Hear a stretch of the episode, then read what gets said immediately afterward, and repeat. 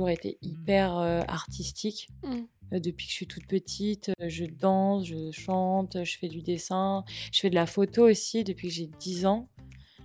du coup, je pense que c'est ce côté artistique-là qui était très prononcé quand j'étais petite et ce côté en groupe, etc. Mais c'est plus après euh, à l'adolescence où, où, là, euh, ça s'est accentué. Ouais. Et justement, euh, comment tu as vécu le. Enfin, à l'adolescence, déjà, tout est un peu exacerbé. Les émotions, du coup, encore plus. Chez toi, du coup, ça se manifestait comment? Bah déjà, j'ai en troisième, j'ai commencé à faire des crises d'angoisse. je pense que j'ai des traits. bah, je suis déjà une personne très angoissée. Je sais pas si c'est une euh, un trait de personnalité des hypersensibles d'être euh, sujet aux angoisses ou au, stress plus que les autres. Mais en tout cas, j'ai toujours été très stressée euh, dès le collège. Bah, déjà parce que le collège, c'est une période, bon. oui, pas ouf. franchement, ouais, c'est pas la meilleure période de ton enfance, entre guillemets. Ouais. Et du coup, c'est vraiment au collège où je me suis rendu compte que euh, j'étais très stressée euh, plus que les autres. En fait, parce que finalement, au collège, euh, bon, tu peux être stressée, mais les gens te montrent pas forcément que. Enfin, des crises d'angoisse, c'est quand même très rare d'en faire aussi jeune. Enfin, en tout cas, avant, je trouvais que enfin, personne n'en parlait. Donc, très stressée. Et, et ouais, bah, c'est ça, c'est le caractère de stress, mmh. d'angoisse. et puis après, au lycée bah, j'ai eu des petits problèmes avec l'alimentation aussi, donc du coup ça a un peu, enfin, je me considérais vraiment comme quelqu'un de faible en fait, mmh. vraiment.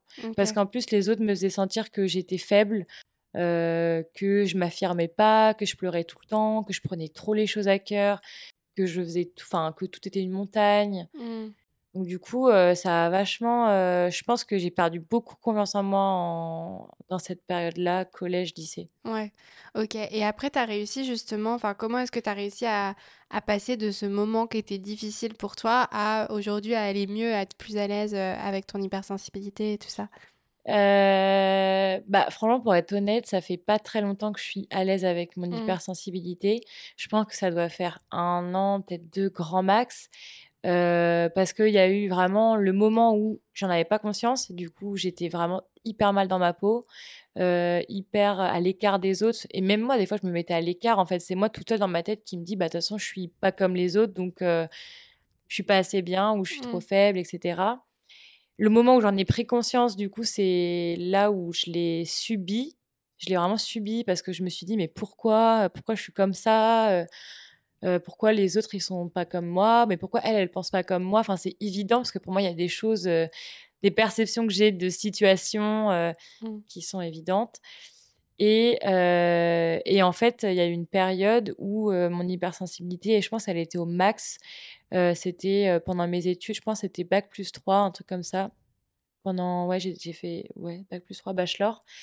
Et en fait, je faisais que penser. Je sais pas si toi c'est un peu comme ça, mais je sais qu'il y a des périodes où mon cerveau il est jamais, il est jamais, ouais, en boucle, mmh. en boucle. Donc du coup en boucle, du coup angoisse. je dormais hyper mal. Je suis allée voir un médecin, du coup le médecin il m'a prescrit des antidépresseurs, enfin ça allait hyper loin. En fait on m'a décrit une, une, une, dépression alors que juste mes émotions étaient hyper hyper bah, forte. hyper forte hyper sensible quoi. Enfin voilà il n'y avait pas d'autres mots et en fait non non non mais t'as une dépression donc du coup il va falloir te soigner.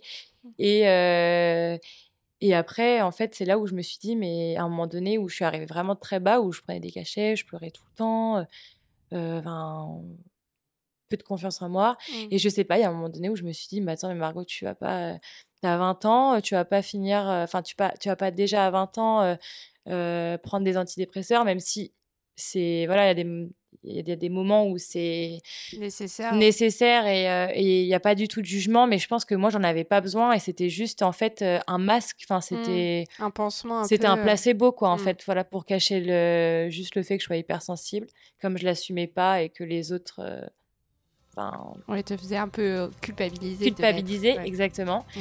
Et en fait, c'est moi toute seule, je pense, j'ai eu un déclic, mais je sais pas d'où ça s'est venu. Je me suis dit, bah non, pas du tout. Enfin, en fait, marre d'écouter les autres, euh, marre de, de, me faire marcher dessus, euh, marre de pas exprimer ma vraie personnalité parce que euh, de peur qu'on me juge, de peur qu'on me trouve trop comme ça, pas assez comme ça. et, et puis après, j'ai grandi aussi. Enfin, mmh, ça aide aussi. Ouais, j'ai mieux. cet extrait vous donne envie d'écouter la suite, retrouvez l'épisode en entier mercredi prochain sur toutes les plateformes d'écoute. À très vite